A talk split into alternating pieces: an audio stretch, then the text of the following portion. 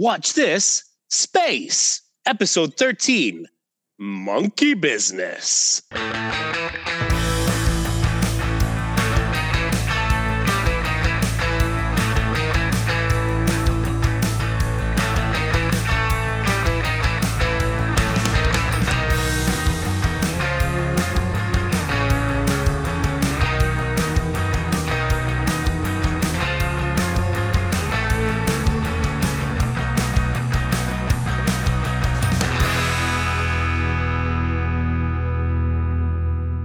Welcome to Watch This Space, where we jump out of the airlock of what is into the vast universe of what could be. I'm Alan Williams. And I'm Paul French. And uh, Alan, why are you dressed like Groucho Marx? The title of the episode's Monkey Business, so I thought we were talking about the Marx Brothers. Wait a minute, why, why are you dressed in that gorilla suit? I thought we were talking about the 1970s version of King Kong. No, you're both wrong. We're doing the original Planet of the Apes. Hey, who are you? Did you forget that we invited Jim to join us? Oh, yeah, I guess I just made a monkey out of myself there. Or an ape? Jim, why don't you introduce yourself to, to the listeners? Tell us it. Tell us your secret origin.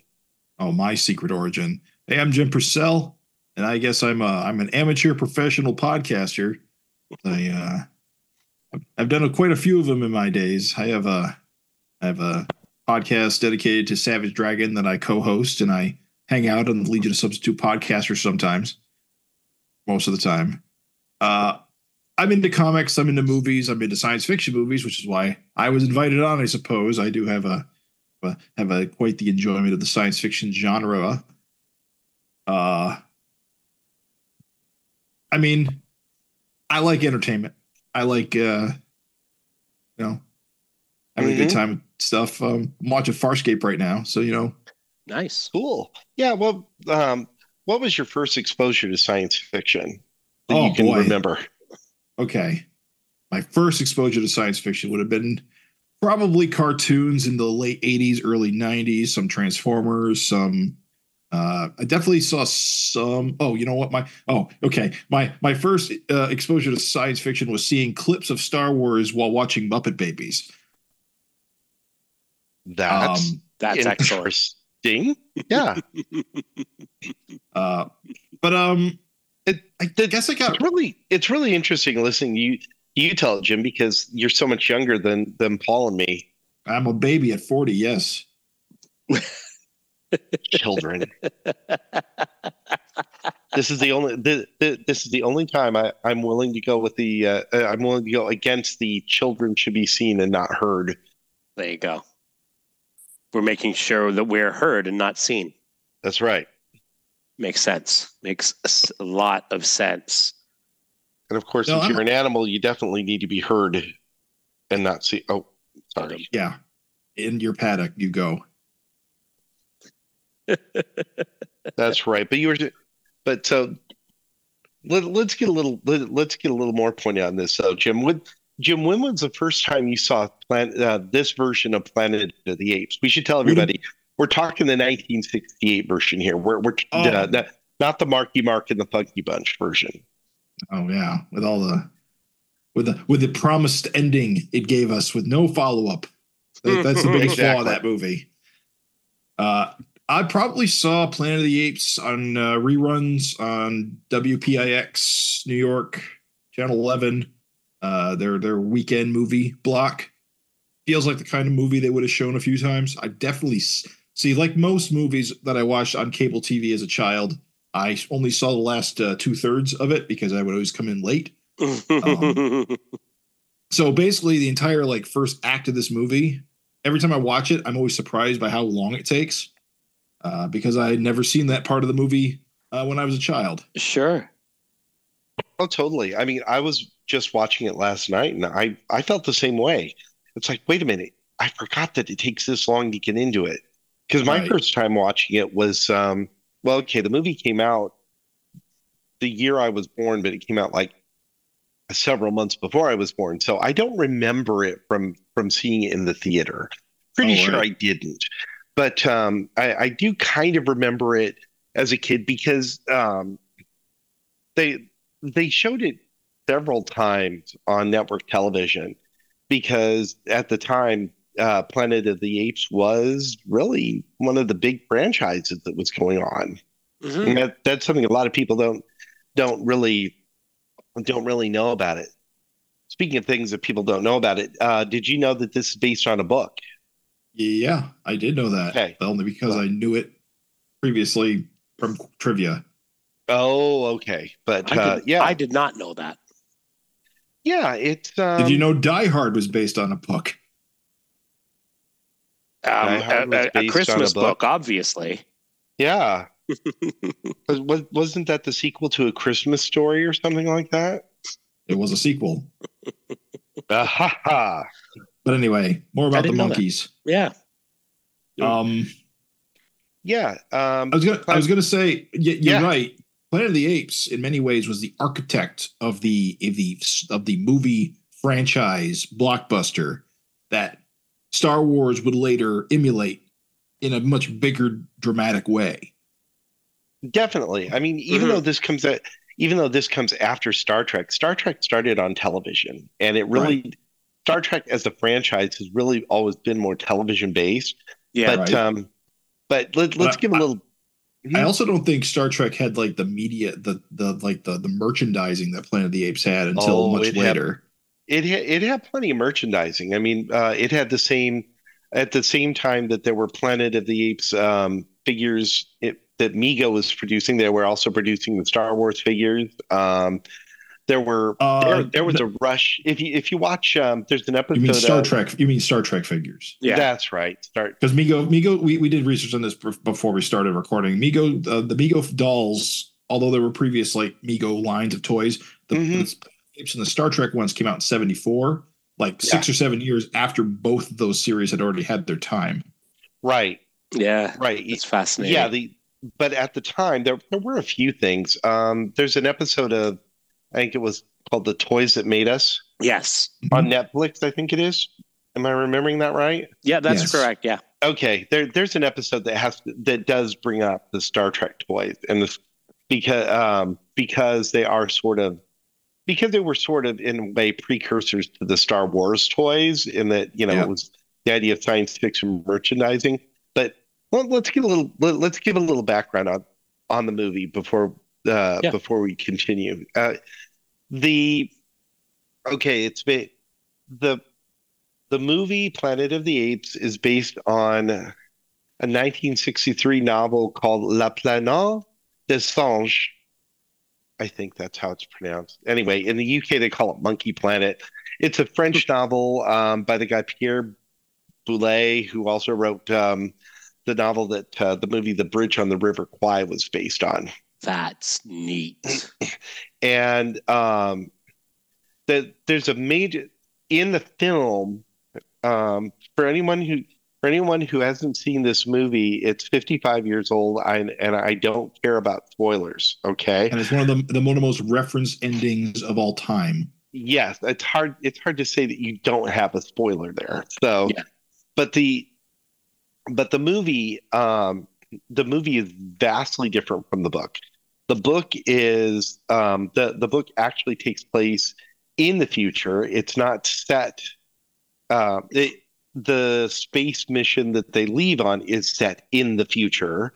They're on they're literally on another planet that this isn't you know some surprise reveal. Hmm that they're literally on another planet the entire time. Uh, it's a journalist who records all of this. He's been invited along on this on this mission, um, and at the end of it, they do come back. Uh, at the end of it, the journalist does go back to Earth, but he finds that Earth has become just like the planet that they left. So- Okay. Yeah, so it, it's like the end of the uh, uh, of the Marky Mark and the Funky The, Bunch the, version, the Tim Burton film. right? The Tim Burton version is actually more faithful to the book in that respect, but Oh. there's a brain tale around the whole thing, in that it's revealed that um, that this was all told as a message in a bottle kind of thing, and the mess, the people reading the message turn out to be intelligent chimpanzees who uh, think that the story is completely fictional because the idea of intelligent humans is, of Mhm. course, ludicrous. So yes, they made it to ludicrous speed already. Ah, yes. Because we ain't seen shit. That's right. it- so, um, and the only other cute, the cute bit of trivia I want to throw in before before we launch in into a full discussion is that the movie did come out the same day as 2001: A Space Odyssey, Wow. and that is the day before Martin Luther King was assassinated. Wow. There's some Mhm. there's some trivia. Yeah, Um yeah, I mean it, it's you know, it's like Jim said. I mean, it it is definitely the precursor to the um the the sort of sci-fi franchise as as we know it today. You know, Well, it's now wild- it's, it's- a thing. It's wild to me that Planet of the Apes is like five films and a TV show. Yeah, it's I five mean- films and two TV shows. really. Actually, yeah, there was there was a live action Planet of the Apes, and then they eventually, um, they also did the um. Oh, right, there was an the animated the series the too, animated right? one.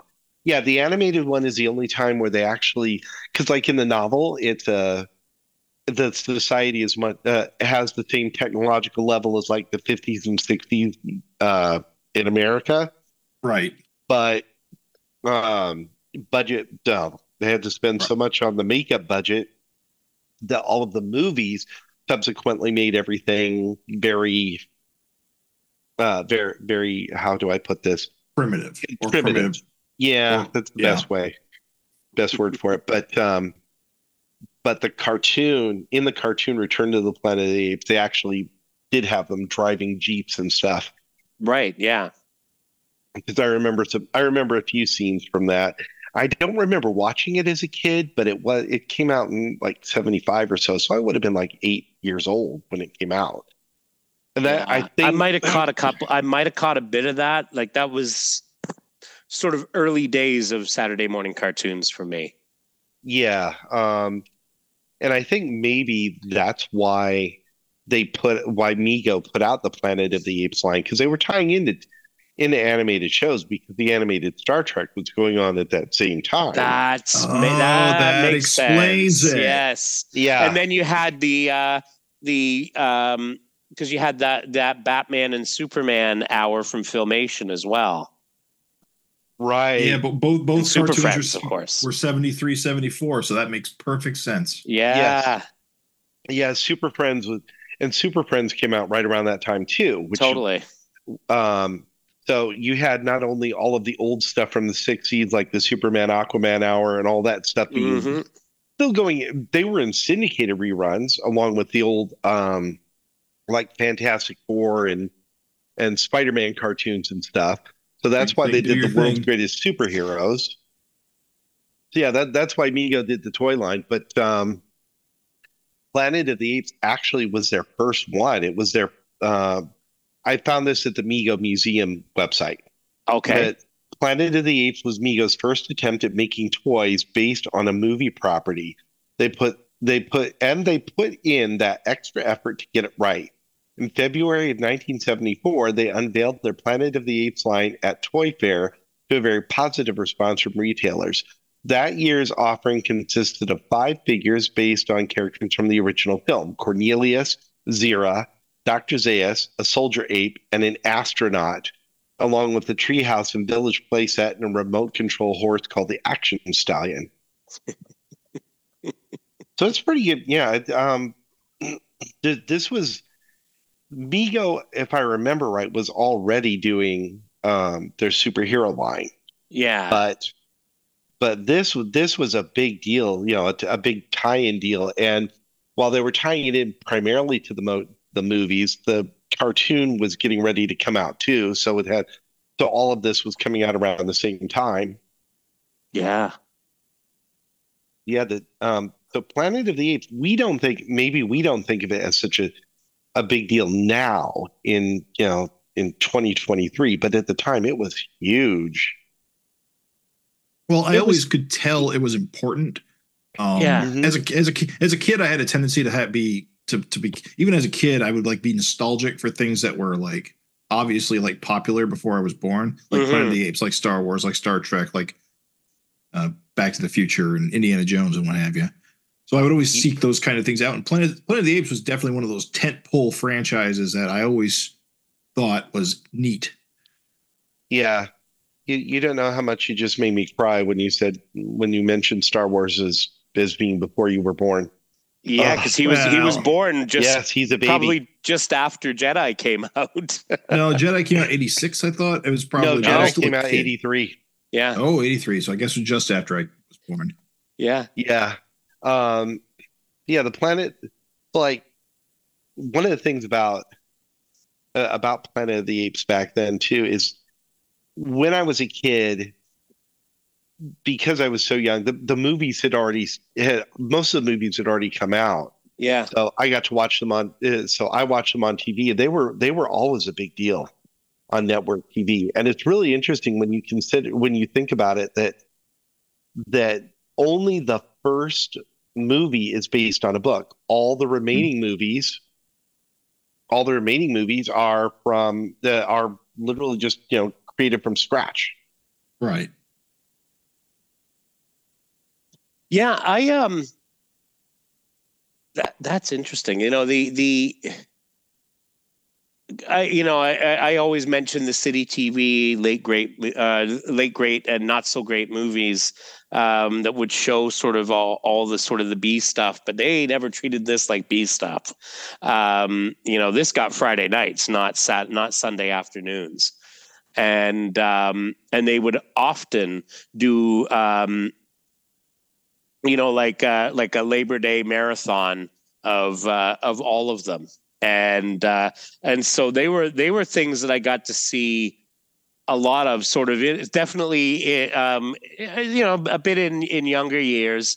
Um, and that it that that you know like like again it was the it was the toys mainly but it was like that it was able to break into the um some you know somewhat more cloistered um version of um of childhood fandom. Uh, you know, yeah. and the, it was the cartoon was a big part of that. But uh, but I can remember like w- you know friends and I watching the um, you know the the the movie marathons on City TV all the time. Well, speaking um, of movie marathons, I'll tell you a funny anecdote. Yeah. So USA USA Network used to play trilogies all the time. Yeah. Uh, Star Trek, uh, sorry, Star Wars in particular, but also Indiana Jones, uh, Back to the Future, and occasionally Planet of the Apes. But it was funny because of the times they ran during a school day, because these were like weekday marathons to fill time, I think. Yeah. I would get home and they'd be like just starting the third movie. So I saw the third movie of all of these trilogies like a half a dozen times each before I ever saw the first two movies. So I watched uh Escape the Planet of the Apes like six times when I was a kid. Oh man! And I think I saw Planet of the Apes once, and I thought I I saw Beneath once that's really got to throw you off then because because escape is so different from the others. It sure is. Um you know because yeah. well because of the time travel elements and stuff in it. Um you know i i have a tendency when i watch this um when i when i remember back i have a tendency to mix uh this with with um, Beneath the Planet of the Apes because I would you I saw those very close to each other. I mean, there were two years in between when yeah. they actually came out, but that's 68 and 70. So obviously my first memories are going to be after, you know, after they're on network television. And it's just really funky. Um, the things that that I remember because when they're in the archaeological dig um, and looking at at the evidence of what humans begat, I was like, wait, where's the subway line? And it's like, no, that's in the second movie. That's in Beneath the Planet of the Apes that they really talk about the subway line and all that. And it's like, wow, yeah. Um, I could I could see that because uh, my recollection of uh, Beneath the Planet of the Apes is there's a little bit of overlap, especially in the opening. Yeah, uh, between right. two movies. Yeah, well, listen to this, guys. Um, well, I mentioned how uh, City TV used to play them frequently. It turns out at least twice a year throughout the 1980s, City TV would run Planet of the Apes Week. Oh, So they would show two of them a night, including an omnibus, um, you know, omnibus uh, versions made from the TV series. And uh, so I'm going to see if I can pull a couple of promos for those and uh, and throw them in at the end here because um, uh, here. well, and it's just the the um, the the announcer on on uh, City TV is is is a certainly a legend around here. Uh, he had this very distinctive voice, and I remember meeting him um, in the early 2000s. Um, he he he he was uh, semi regular at a at a bar I used to work at, and uh, he came in and he ordered his beer, and it's like, oh my god, you're him. And uh, Uh-huh. he just had one of those voices and so um yeah um but planet of the apes week so my friends and i like this was you know we were we were so on board for that and um and so yeah i've got oh I've, there we go. I found some promos from uh planet of the apes week in january of 1987 ah it's a beautiful thing. Oh uh, yeah. they, they were big on doing these uh, these themed weeks, but the uh, the one that really stuck was that that Planet of the Apes week, and uh, they were just kind of a we're not going to be like other TV stations kind of thing, and um, now oh yeah. they're I now they're very much like other TV stations, but I remember that I I still remember pieces of even um, Conquest of the Planet of the Apes and Battle Battle for the Planet of the Apes, and I I haven't seen those in ages. yeah, Those ones definitely get the least play because I I have never seen Conquest, although I do really want to watch it um, because I think that the the plot of it sounds really interesting. Just sure, Yeah, because it brings it everything full circle. Whereas I've always heard that Battle of the Planet Apes was low budget and kind of crap. well, Battle was um, I, I Battle was the last one, and and it is crap, but it, it is kind of crappy. But at the same time, interestingly enough, um, this whole the the whole cycle of movies actually creates a time paradox and changes the past. Well, oh, sort of yeah um because if you if you watch it it's um by the end of battle for the planet of the apes instead of humans being treated like well treated like apes were you know or tr- or worse they uh they're they're on an equal footing with the apes At the end of it. Yeah, so because the the whole the whole thing about Caesar is that it changes time. Their their time travel literally changes history, technically, sort of for the better. Uh, if the better is more cooperation between the two between the two species. So well, i- i- if that isn't a Cold War uh, era uh, storyline, I Uh-huh. don't know what is, right?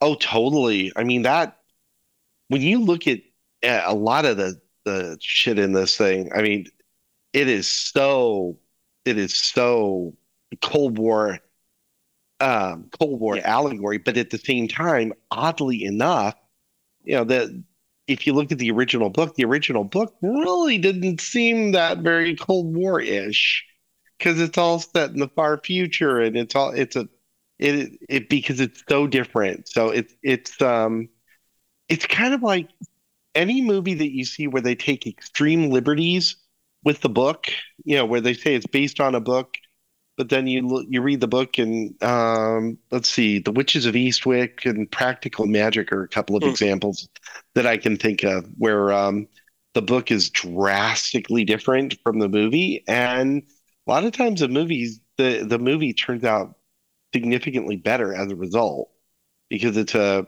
because they're they're making it fit a little more. Interesting thing about this movie came out in 1968, but at the very beginning of the movie, what do what does their Earth clock say?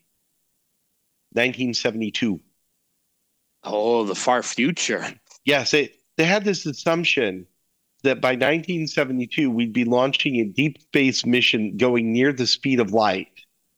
I mean, the, the, hey, we're we're gonna be on that moon here in like two years, so you know That's anything's right. possible. That's right. That time di- well, and the the time dilation uh, in the whole thing. The only matter of fact, the only movie that that's that even remotely close to present day when they do it is um is Escape from Planet of the Apes. I believe that came out in 73, maybe. No, no, actually, I think that came out in 71, but they returned to 1973. Right. That's right. Because, um, because time loop. Because what they did is they they managed to take the ship that sinks at the beginning of this movie and fix it to be able to go to escape Earth as it's blowing up from during beneath the planet of the apes, and the right, shockwaves right. send them back in time. Yes. And there are aspects of that that remind me a bit of um, Days of Future Past in uh, mm-hmm. in, in X Men. I, I, yeah. I, think that was very uh, very influential on it. Now, how did this get made into a movie? Well, it's a it's I'm looking at it. I was looking at a couple of things about it, and yeah. um, one thing is it caught the eye of, believe it or not, uh, Blake Edwards, the guy who directed the Pink Panther movies. Really? Yeah, it caught the eye of Blake Edwards, and and Edwards was like, "Hmm, I see some possibility in this." And can you imagine? He actually brought on, of all people, Rod Serling Yes, that Rod Serling. Uh, yes. Twilight Zone and Night Gallery Rod Serling, who went through like he said well over a year and 30 or 40 drafts. Wow. But um but in the end he he didn't really make it com- uh, didn't really flesh it out. It, well, he, he set up some of the structure, Right. But then uh, a guy named Michael G. Wilson ended up producing the final screenplay, and there are things right. about it that are even that are um that, that were improvised on set like that when when they're doing the the hear no evil see no evil the, yes. the see no evil hear no evil speak no evil during the trial that was improvised on set and they decided to leave it in because they said that the, the because they felt like it was getting a little bit too intense and they needed to lighten it just a little bit at that point. Um it, it's interesting that you bring up um, Rod Serling's involvement because to me, the twist at the end does very much resemble something out of a uh, uh out of a um, Twilight Zone, out and, of a Twilight I, Zone episode. And I believe, and yeah. I believe that twist is like Serling's biggest contribution that survived to the end of the final product. Wow. Yeah, um, there there were like three alternate endings. I think that they they had uh, thought up, and this was this was one of them, and I believe this was the one Serling liked the best, and it was also the one that uh, Heston liked the best as well. Yeah. Here's a here's a funny thing for you if you think about it. Um, there's all this talk of the lawgiver. Yeah. Um, yeah. As, as there, well, Charlton Heston played Moses, who oh, brought God. down the Ten Commandments, who was in you know in Judeo-Christian tradition the lawgiver. That's crazy. Um, and, and apparently they they had to really fight with the censors um, for that line at the end, the "goddamn you all to hell." Yes, that Heston himself went and made the argument. This is not taking the Lord's name in vain. This is that literally he is begging God to damn them all to hell. he means like, it literally yes, yes. Ah, uh, back. Well, this is the this is one of only two G uh, G rated movies with uh, with pro, that kind of profanity and nudity in it. There's some nudity in this. Yeah, so. there is some nudity yes. in this movie. There's mm-hmm. nudity nudity pics in this.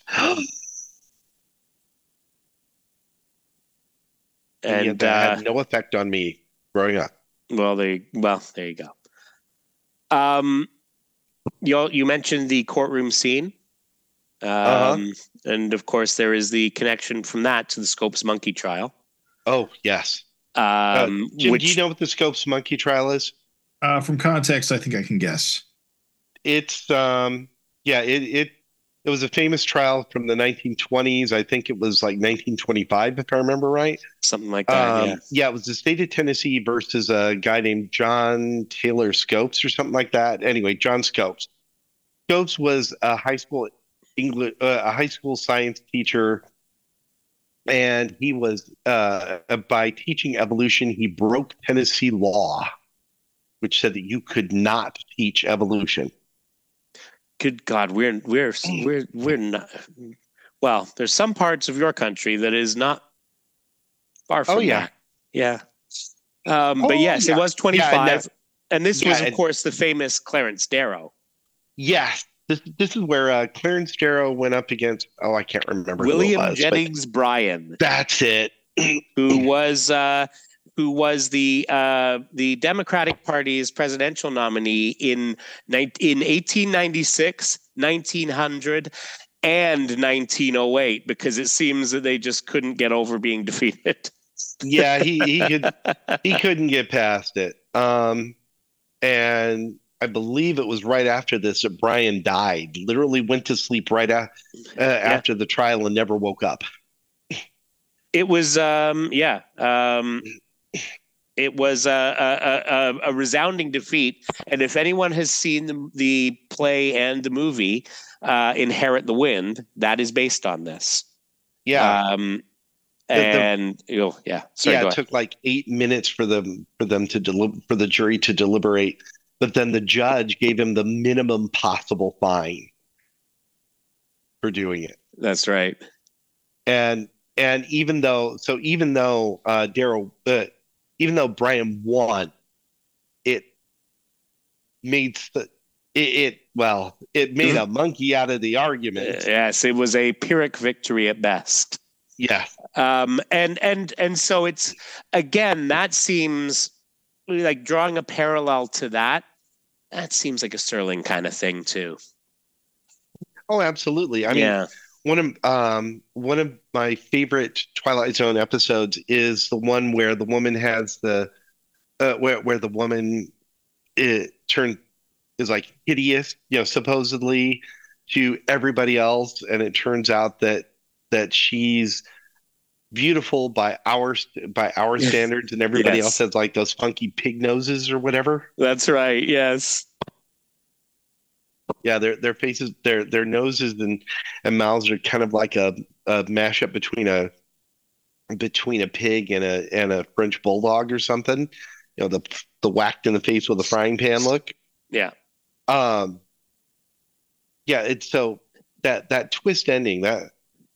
I mean, we we've talked about twist endings before, all the way back to the Cabinet Sure. of Dr. Caligari. yeah But um, but this one,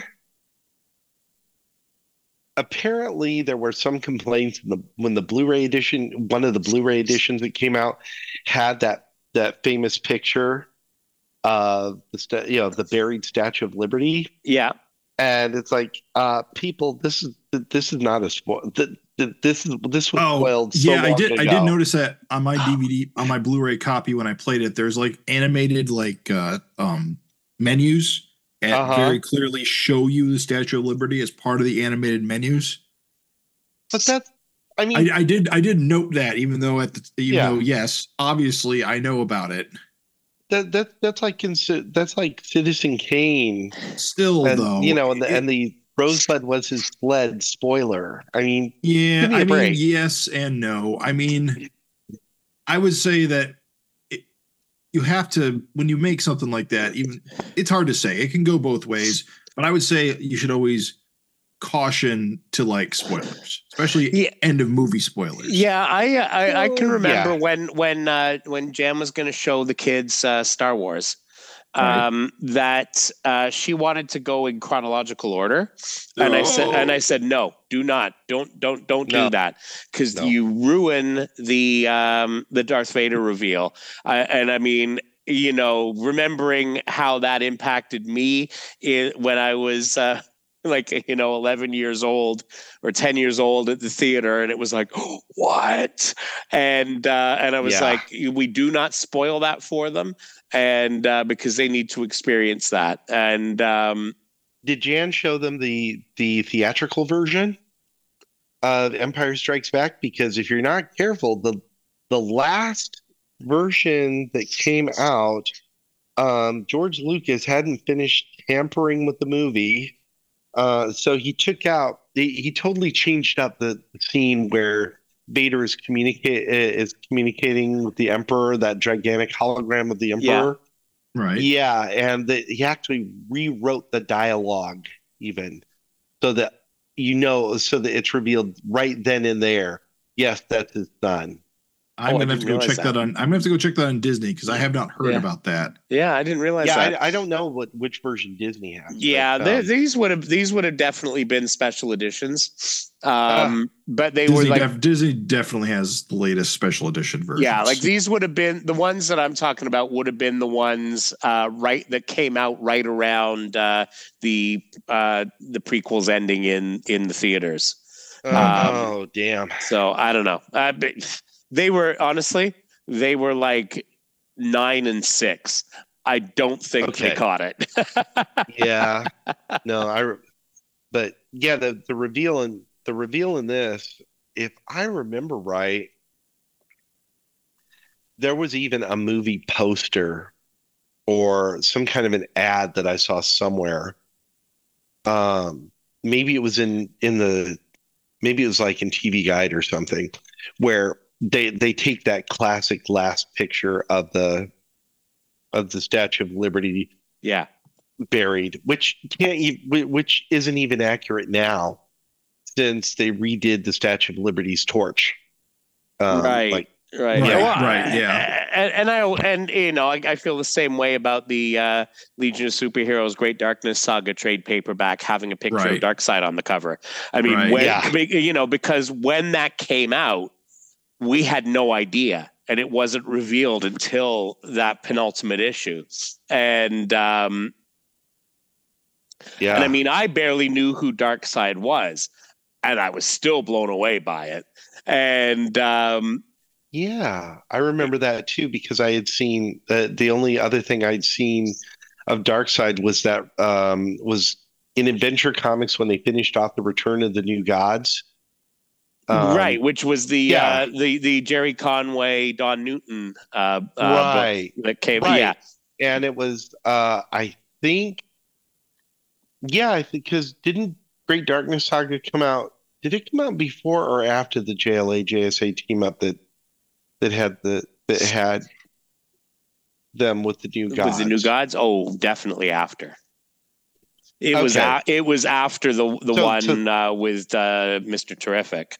Um, Okay. yeah. So, yeah. so- yeah so so we knew about so like i knew who darkseid was but yeah that some of the stuff in in these um you know, some of the things that can, that you see in it like i could have sworn that nova in this one talked but it's she Oh, doesn't no. it's not until beneath She says planet one of the one word in beneath. That was like the whole Yeah. reveal with her.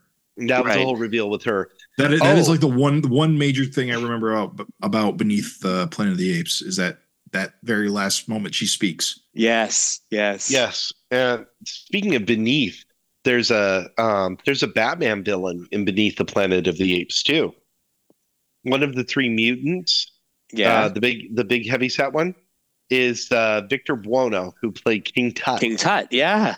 Mm-hmm. Isn't that neat? But So, yeah, so did- I I don't know about you guys. Did you guys recently watch Planet of the Apes uh, in preparation for this? yes. yeah, I just watched it last night. Okay. So I have two questions that I'm gonna Yeah. Two two questions that came to me at the end of that movie. One, what the hell happened to the moon? And two, where do you get that shaving cream?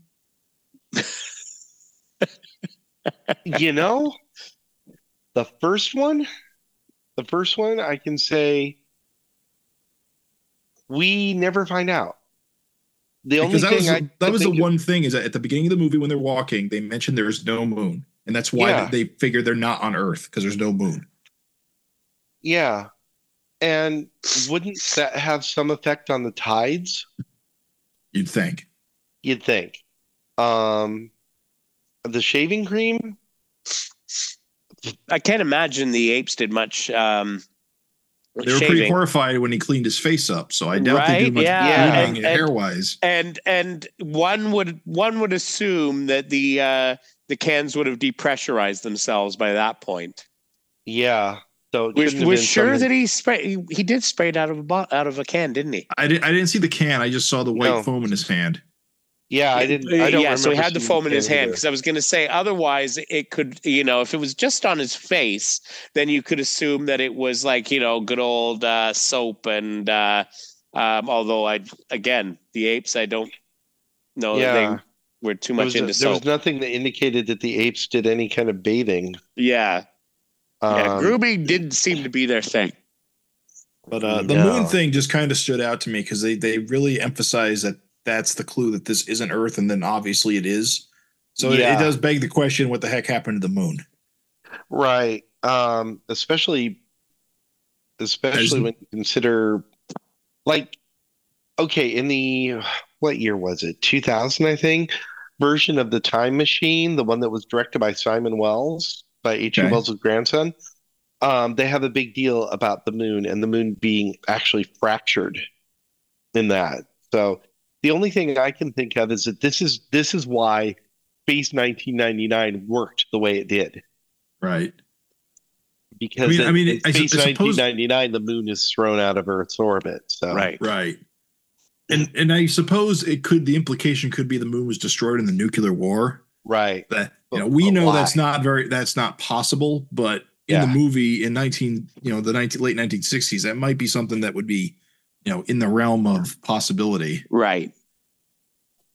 yeah that yeah that's um yeah and another thing that that uh, seemed awfully convenient for to me was that uh the only female member of the ex uh, of the expedition never has a speaking line No.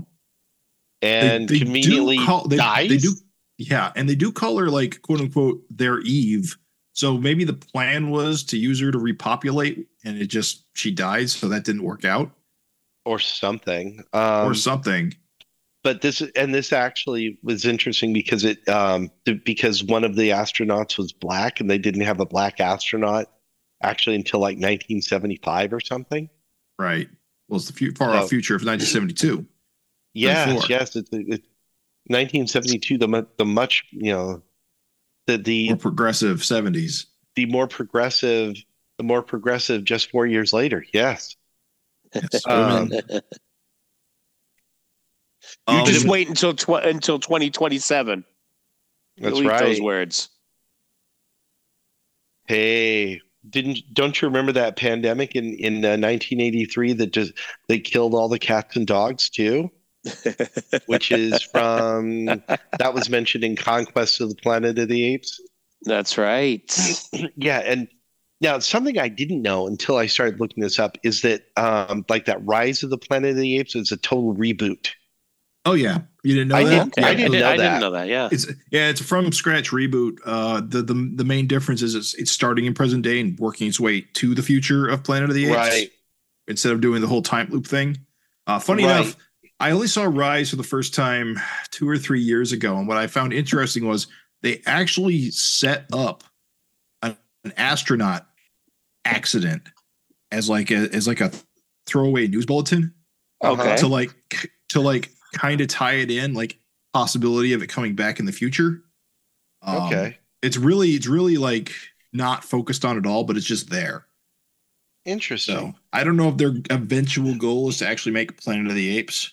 Uh, I don't know. I- I, know I the know next, the latest one is the latest one is not called Planet of the Apes. no, the latest one, um, the next one that's coming out comes out uh, in May, I think. I saw somewhere. That Yep. Its current release date is is scheduled for May. I don't know if that I don't know if that was affected by the the uh, Writers and Actors Guild strikes or not. Probably. yeah. Uh, but that one's that one's called Kingdom of the Planet of the Apes, and you can clearly tell Mhm. that that that the conditions of Earth are getting closer to Planet of the Apes uh, conditions. Interesting. I'm, I'm gonna have to watch those sometime then. There, Rise was good. Um, I mean, it wasn't. Everyone talks about them in like they're great movies, and I maybe they get even better. I hear Dawn's really good, but I've only seen Rise, and Rise was fine. It wasn't terrible, and it wasn't incredible. uh, but I will say it's worth watching. Okay. Uh, that's pretty and cool. I should I should I should watch Dawn here because it goes and that's the, that's the other thing about the series is the names are kind of unintuitive. It goes Rise, Dawn, War, Kingdom. yeah, that doesn't make sense. Although to be fair, Beneath, Escape, Conquest, and Battle aren't any better. Yeah, I No, but I think if no. I were to place those in order, it would be Dawn, Rise, Right, Kingdom, exactly, and right. War. Yeah. Yeah. Yeah, You you would think they'd learn from their uh from their mistakes. Yeah, you should never have From Ri- you should ne- you should never use Rise and Dawn as as as your titles in the same series. Right.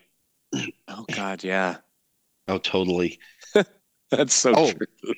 Something I'm thinking about uh while I'm thinking about the the music in this is so funky. Um the I think it was I yeah, IMDb said it was the first completely atonal score in a Hollywood movie. And I, and it didn't surprise me when I found out that Jerry Goldsmith did the score. I was just gonna say, and that's uh, of course he's a familiar name.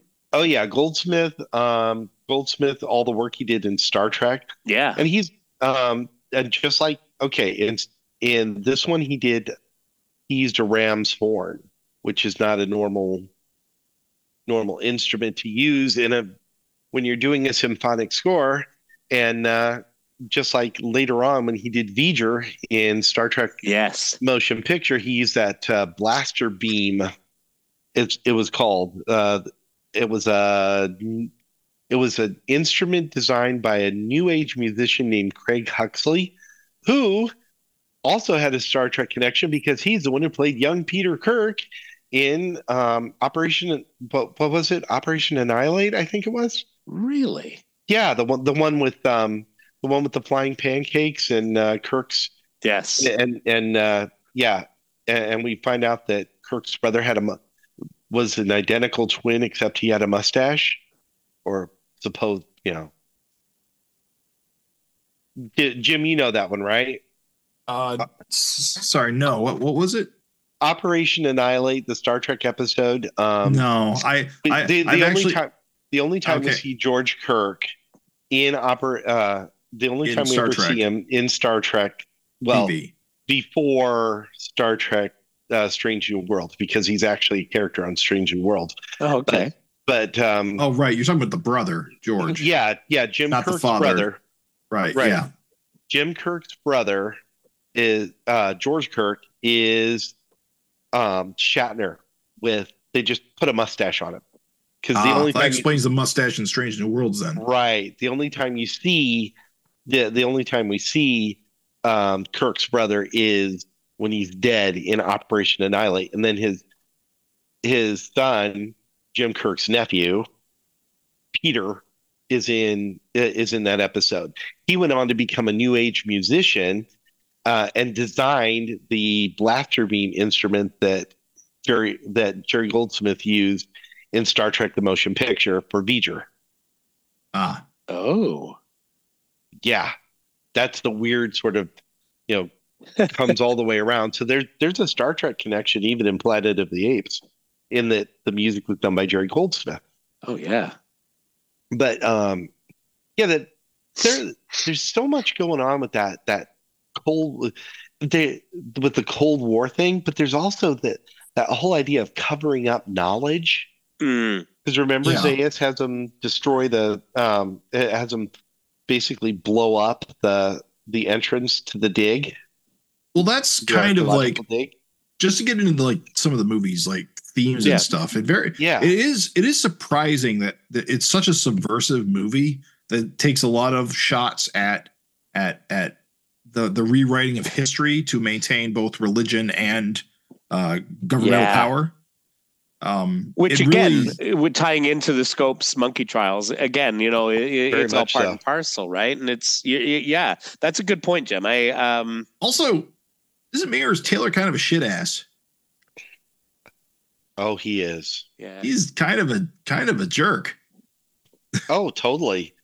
I mean, this it's interesting because this this is obviously what got Heston uh, in the running for for you know doing Soylent Green and uh, the and the Omega Man, but his, his whole attitude that that he laughs. atti- He laughs at he laughs at all his colleagues for all their pie high dreams and like being being like an Uh-huh. all American, what have you. And then he's like, "I'm out here because I don't want to be around people anymore." Like he wants to get as far away from people as possible, and he gets his he gets his quote unquote monkey paw wish. Uh-huh. Oh, I never thought about that. The, the the monkey the the idea that it's a monkey paw wish in a way. Yeah. Um yeah, and he gets his wish and what's he do? He wants he wants to take him. It's like be care it's almost a be careful what you wish for kind of thing. Mhm. And it's just Taylor doesn't make sense as a character when you think about it. Um right. because if he's out there to explore new, you know, the, to literally explore strange new worlds and seek out new life and new civilizations. Well, they're out they're out there to test their faster than light or their light Yeah. speed drive, right? Isn't Yeah, that like the the- primary part of their mission? Yeah, and and in theoretically, at least, what they're supposed, uh, what they're supposed to be doing, and it's not clear. It's not very clearly done in the movie. I don't think is that okay?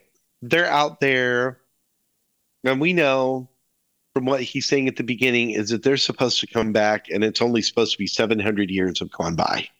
Right. But they already knew that. Be you know they they they knew because of time dilation, only this Yep. much should have gone by. And what happens? They crash, and he's like, when they crash, he's like, "Why do we have facial hair? Because obviously you've been gone, you were out longer than planned, and only miraculously only one suspended animation capsule fucked up, and conveniently it's the only female."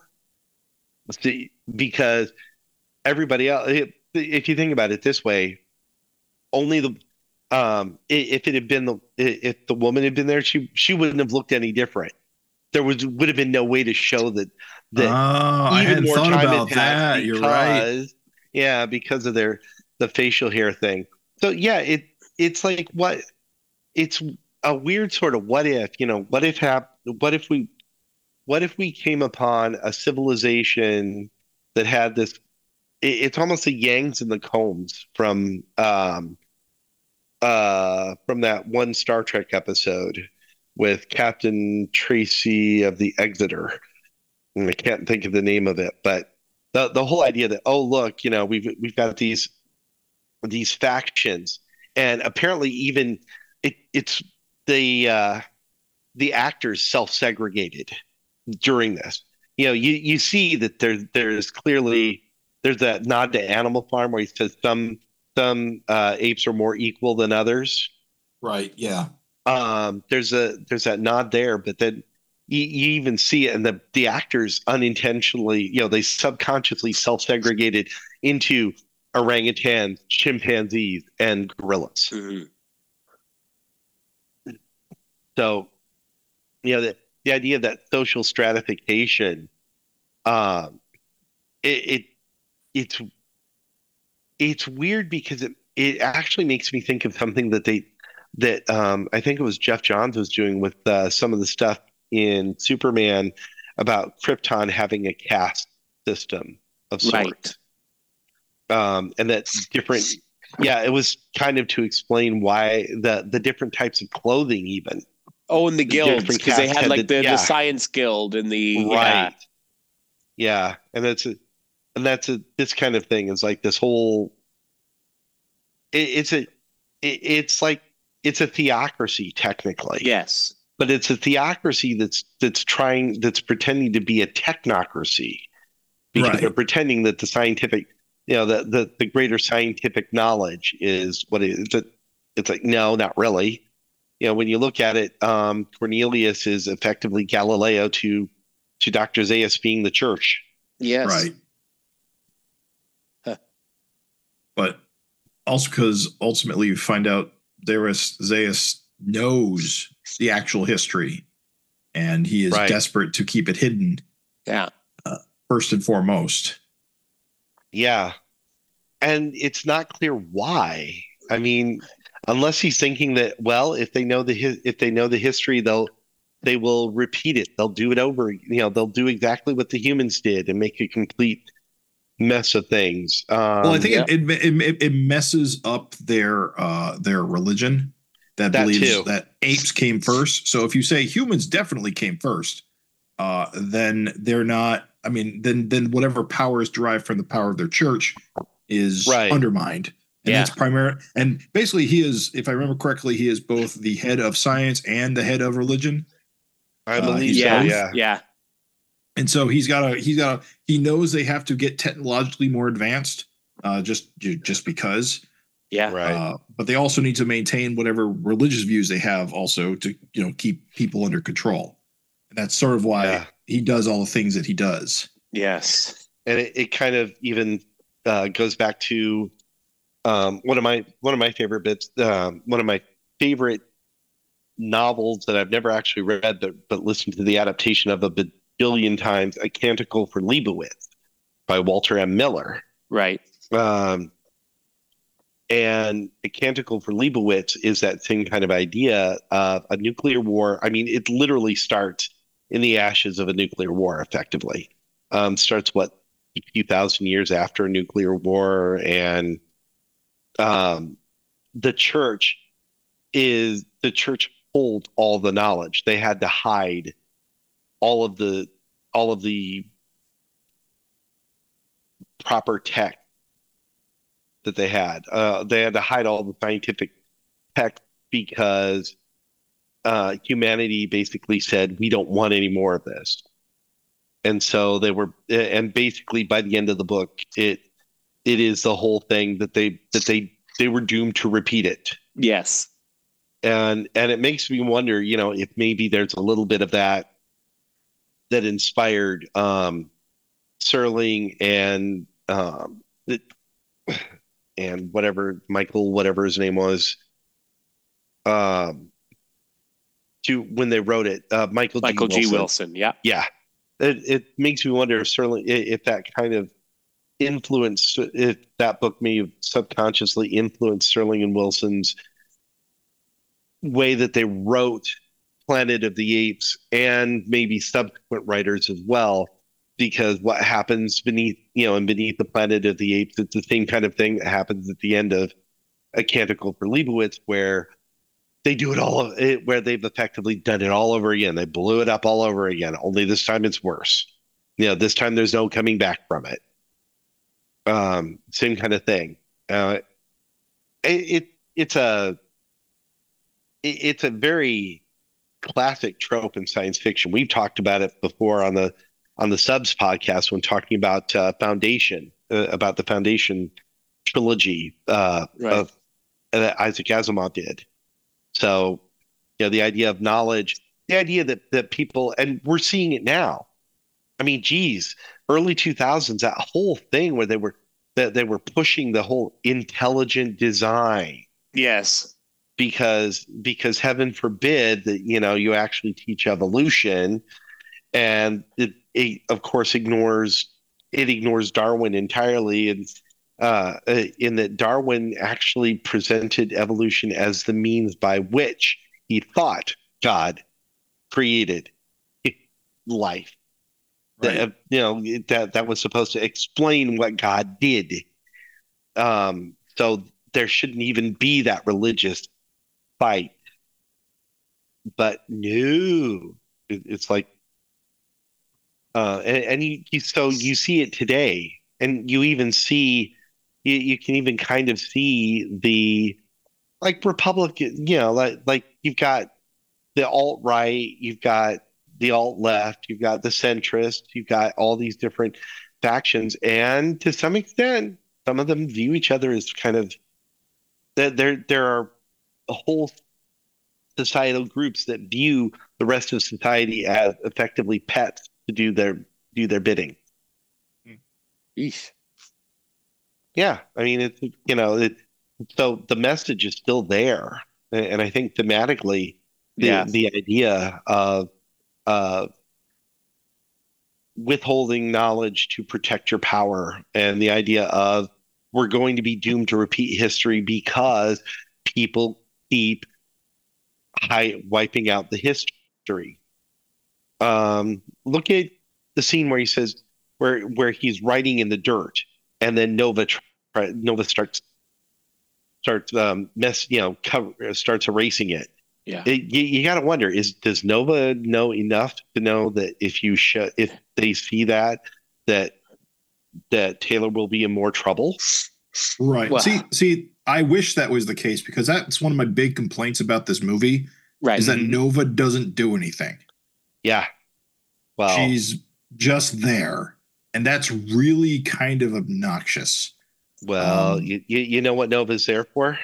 Oh, I know what Nova's there for. She was sleeping with the producer. Oh, is that, Linda is that Harrison. true? Linda Harrison was having an affair with the producer. They Oh, after um yeah, eventually they both divorced their spouses and got married together and were together for nine years. okay. I didn't realize that aspect. That explains a few other things. Yeah, it does, doesn't it? Yeah. Uh, But, it's um, unfortunate too, but it would have been because you do get those two moments, like you point out, the one where she starts covering up the writing, yeah. but also where she's like looking longfully at, you know, at the forest that she was, you know, initially found in. Yeah. There could have been something there where Nova is aware of some kind of intelligent human, intelligent human society, and that she's part of it, and she's trying to keep it under wraps. There's, you know, that that's a hook that the movie chooses not to to to to go into. and they could have potentially followed that up with in Beneath the Planet of the Apes. Um, it could have been revealed that Nova knew about the the underground race of mutants the whole time. Possibly. Um, anything like that. Yeah. They- yeah, I definitely, that- for memory, she definitely does not. No, Uh, I, I do. The only thing, since I've never read the, the book it's based on, I do know Nova is actually in the book, and she is Yes. she and the Taylor character have a child together, who apparently can walk and talk um, at three months old. So that's a fast developing that, child. make- that makes sense. Oh yeah, absolutely. Um, so yeah, it's um, so apparently Nova had a little bit more of a function in the in the book, but right.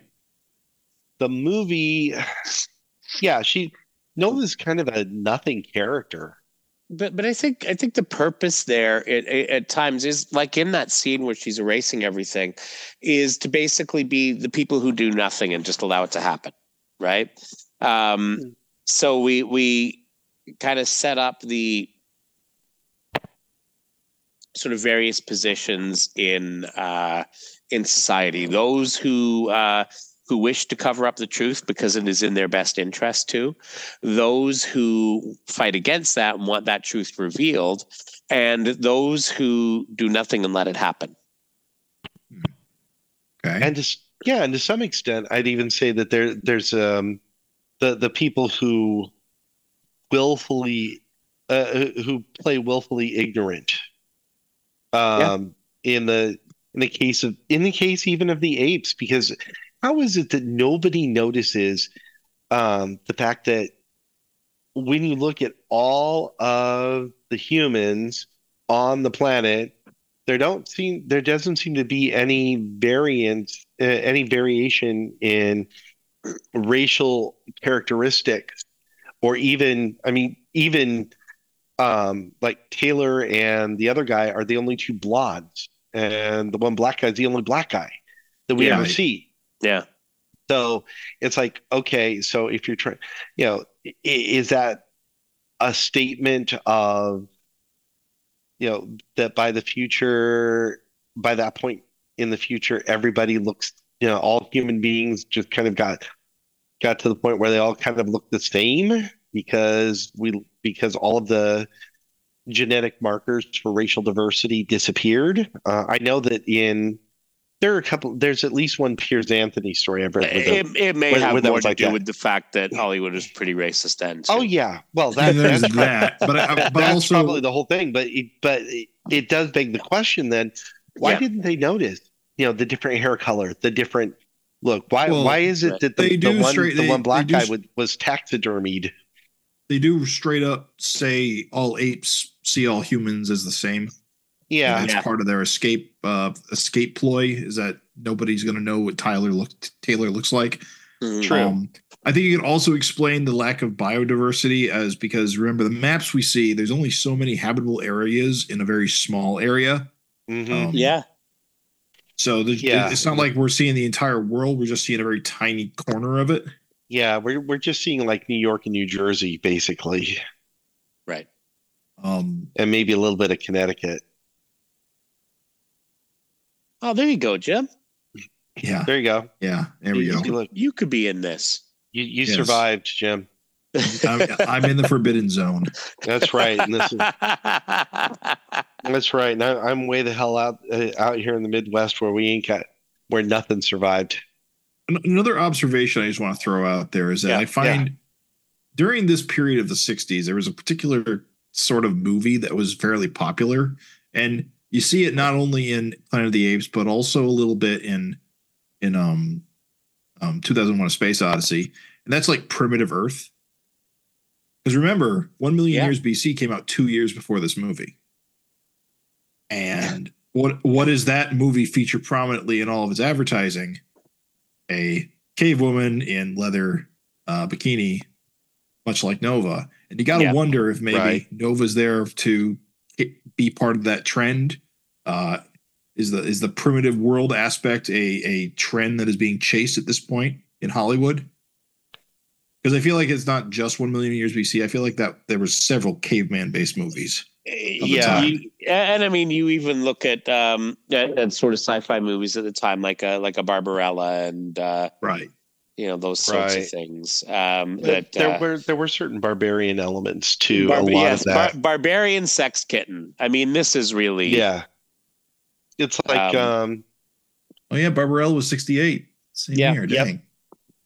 Dang. and uh, Andre Norton, um, Starman's son, also known as Daybreak 2250 AD, came out around that time, and it's another the the post apocalyptic genre yeah. was uh, it it was definitely there. It was more in the literature than in the movies or Right. before that, but it was starting to catch on in the movies.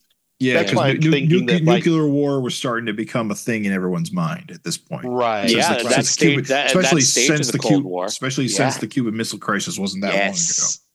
Yes. Now, what I think because and that that's why we're that's why we're seeing like the influence. A Canticle for Leibowitz was like, um, if I remember right, mid to late fifties, and so it's you know it, it's a little bit different. It's sort of a proto post apocalyptic in a way because because there's more about the survivors of it. It's more things to come, like where things to come. What's about survivors who you know slid back into barbar into a more barbarous, more uh, primitive time, and then come you know and then come out of it.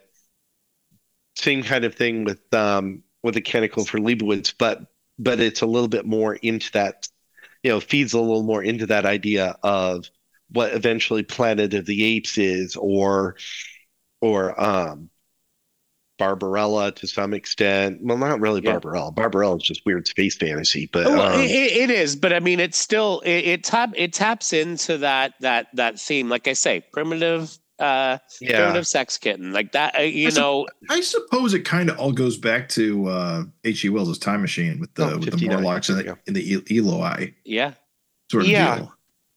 that In the, in the far it- future, man has digressed.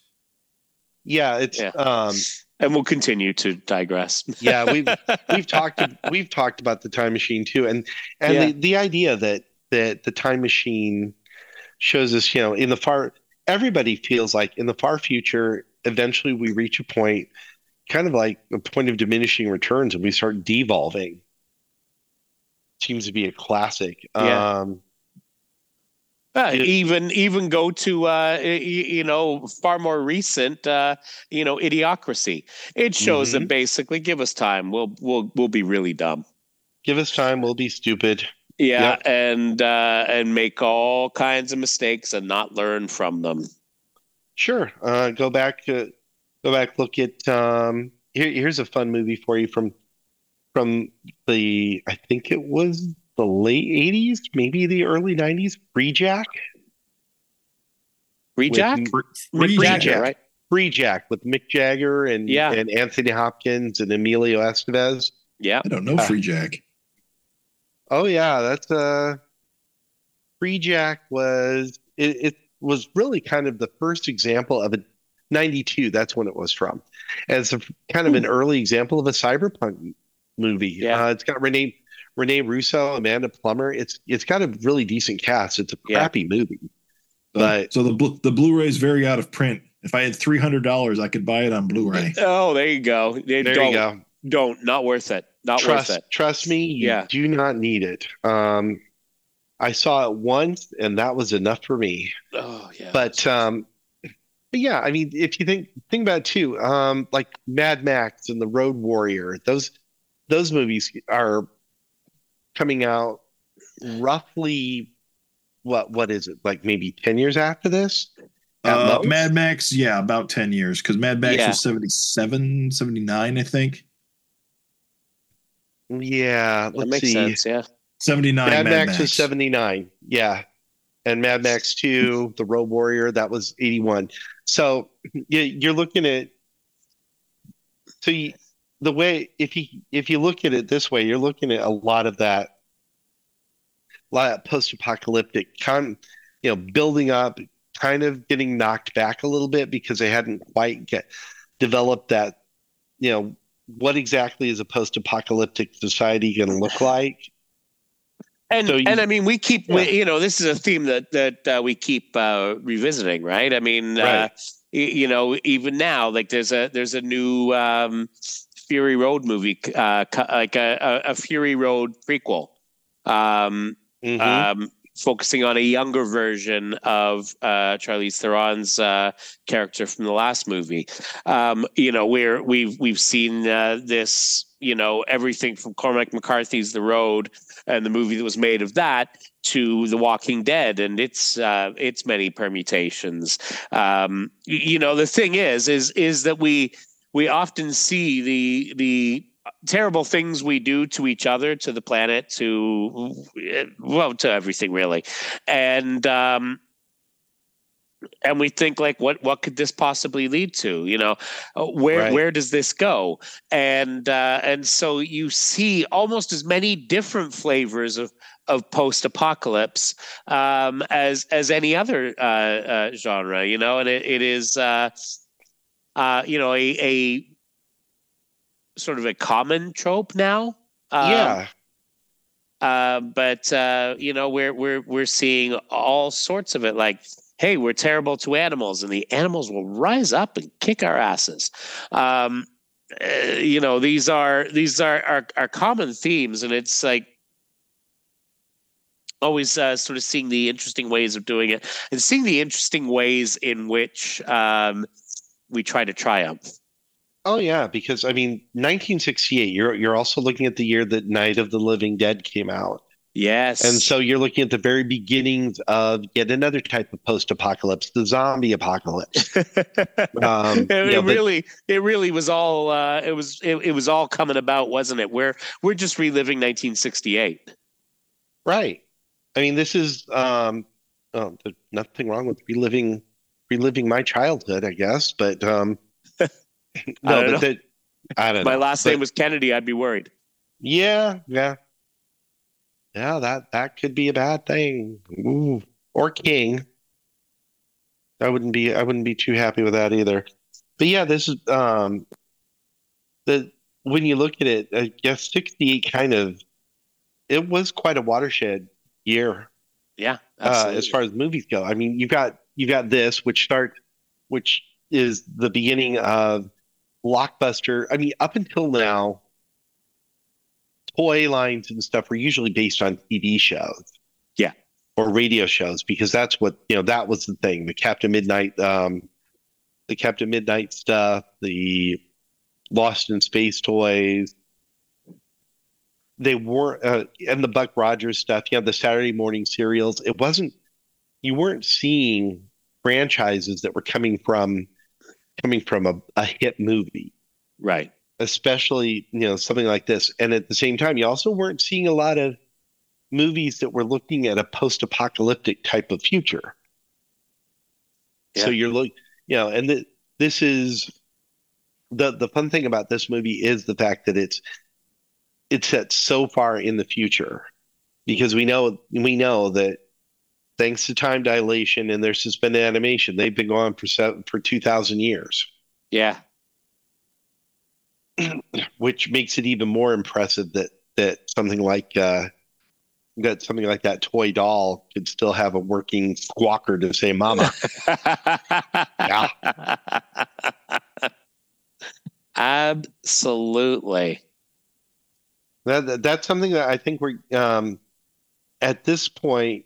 At this point, no matter which direction we go, whether we go whether we go back to another uh, another movie in the in the past or whether we get continue going forward and looking at at some of the movies getting closer to home. Yeah, we're all we're we're going to find that a lot of I, I think we're going to see that a lot of these things are going to kind of stick in our heads.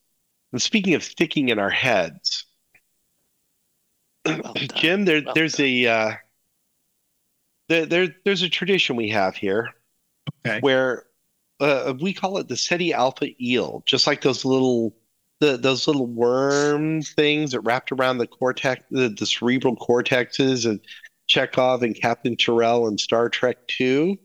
Yep, it's it's those things that you just can't get out of your head, you know, without potentially taking a phaser to yourself.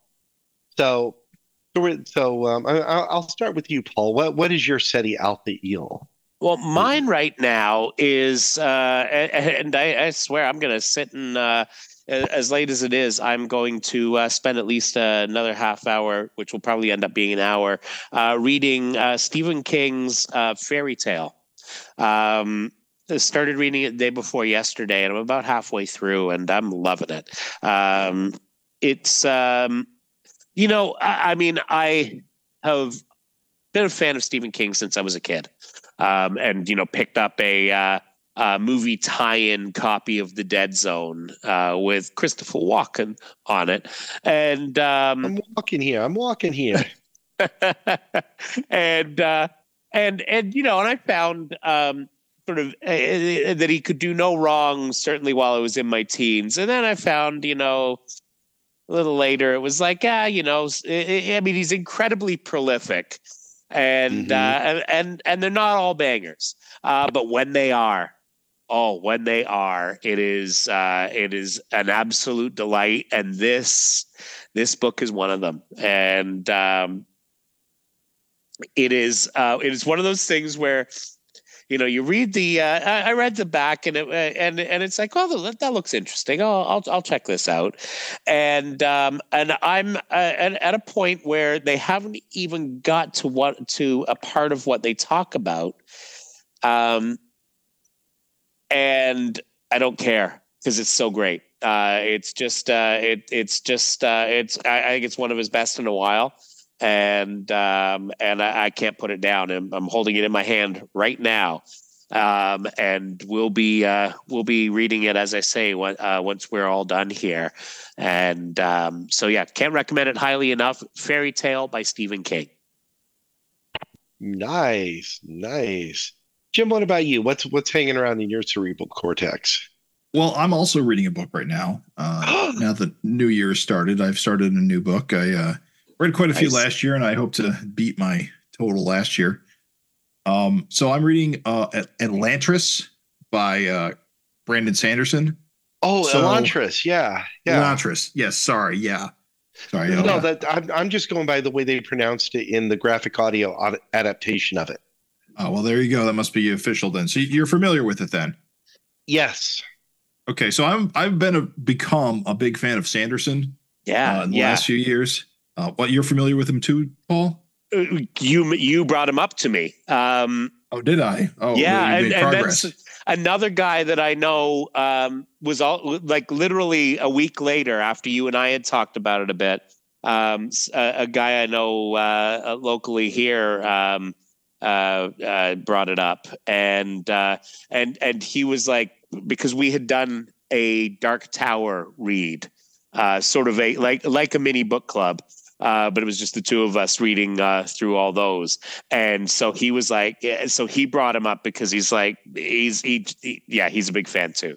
Well, Sorry. so Sanderson's, I was, I'm, I'm just surprised because Sanderson's such a new author. Like he kind of blew up in the last five or ten years. Yeah, yeah. Um, I've already read two of the um, Stormlight Archives novels and the the Mistborn trilogy, and I also spent last year reading all four of his secret Kickstarter novels, which was part of a Kickstarter campaign he did the year before. Uh, so now what I'm doing is I've I'm going to go back and I'm going to read his first book, which is Atlant- uh, Elantris, um, which I haven't read yet. Which I'm I'm now about 25 percent of the way through. You can tell it's his first novel, but it is very entertaining. Yeah. Um, you can see a lot of um, um, the, things he'll do in future novels uh, repeating themselves. Uh, he definitely has a formula that he's very much cultivated in this book. Um, Right. I won't go too much into like um, story details of it. Uh, let's just say it's a it's a it's kind of a dark fantasy with a tinge of science fiction to it. That's kind of the cool thing about Sanderson novels and his it is Mhm. what it, what is known as the Cosmere is that while they are fantasy novels, like most of the time, the way he goes about his magic systems is that there's a usually a logic to it that Right. that is Yeah. almost scientific in the way it's you know presented and um, explained and like re- learned by the characters um as well as various like um magical like uh artifacts that that stem from these magic systems that function as technology Right. so it, it kind Yeah. of rides that line of like science fantasy and i'm kind of really into it because Yeah. i'm I have a hard time with like Tolkien-esque fantasy, like straight up like dwarves and elves and stuff. Yeah. Right. This is not that. Yeah, Uh, and this that's what I really appreciate. Yeah, his his work is definitely kind of. I I think of it as um, that. This is what happens when you play D and D for a long time, and then you and then you start creating, um, the, creating your own reality. You know, creating your own worlds. Yeah. because it's um, like D and D has to. You know, be, like with D and D, you have to have specific rules that that govern what your spell casting and stuff is. That that, that same way, and that's um, you know, and of course, like uh, Arthur C. Clarke said, any sufficiently advanced science is indistinguishable from magic. Right. And yeah, I um I'm just really digging it and I'm really enjoying Nice. uh Yeah, the uh going back and my, my plan this year is to read this book. And I'm also going to read the the um there's a short story collection that I need to read before I read the third Storm Archive book. Um Arcana Unbound, I think it's called. Right. gonna read that, and then I'm gonna read the two Stormlight books and get caught up because apparently at the end of this year the fifth Stormlight book's coming out. So I want to be all caught up in the Cosmere before that book drops. That's awesome. that's really cool.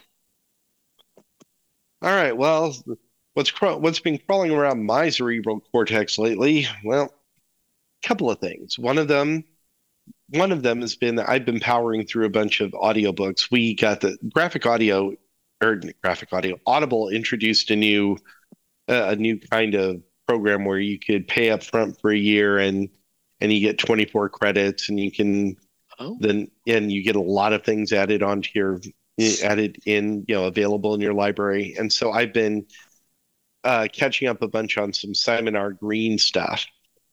Simon r. Green um, he writes a lot of different types of of fiction. Um, he writes let's see the Death Stalker series um, the it's called the secret histories also known as the Droods. um, the night side the ghost finders book and the ones i just finished are the the ghost finders and the ishmael jones mysteries and Right. then i also found this uh nice th- this fun one by i can't remember the author's name but it um but they're called warlock holmes where it's a where that those are literally taking sherlock holmes as a warlock and it Okay. and watson's the one the one solving it they're they're really fun uh i recommend doing them as graphic you know a- as, like audio production you know listening to the audiobooks of them. Because there's something that they're kind of fun that you don't really need to listen to uh, with more than half an ear while Right. you're um, while say you're playing sim city or some other some other game that might be incredibly addictive. Um,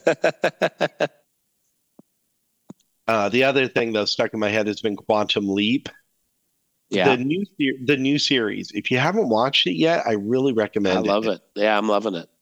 yeah, the I love the the arc that they're taking this season with developing what could be a secondary leaper kind of kind of thing with or well not even a you know somebody who's by having a character who's not leaping at the moment but who keeps finding they keep finding each other Right.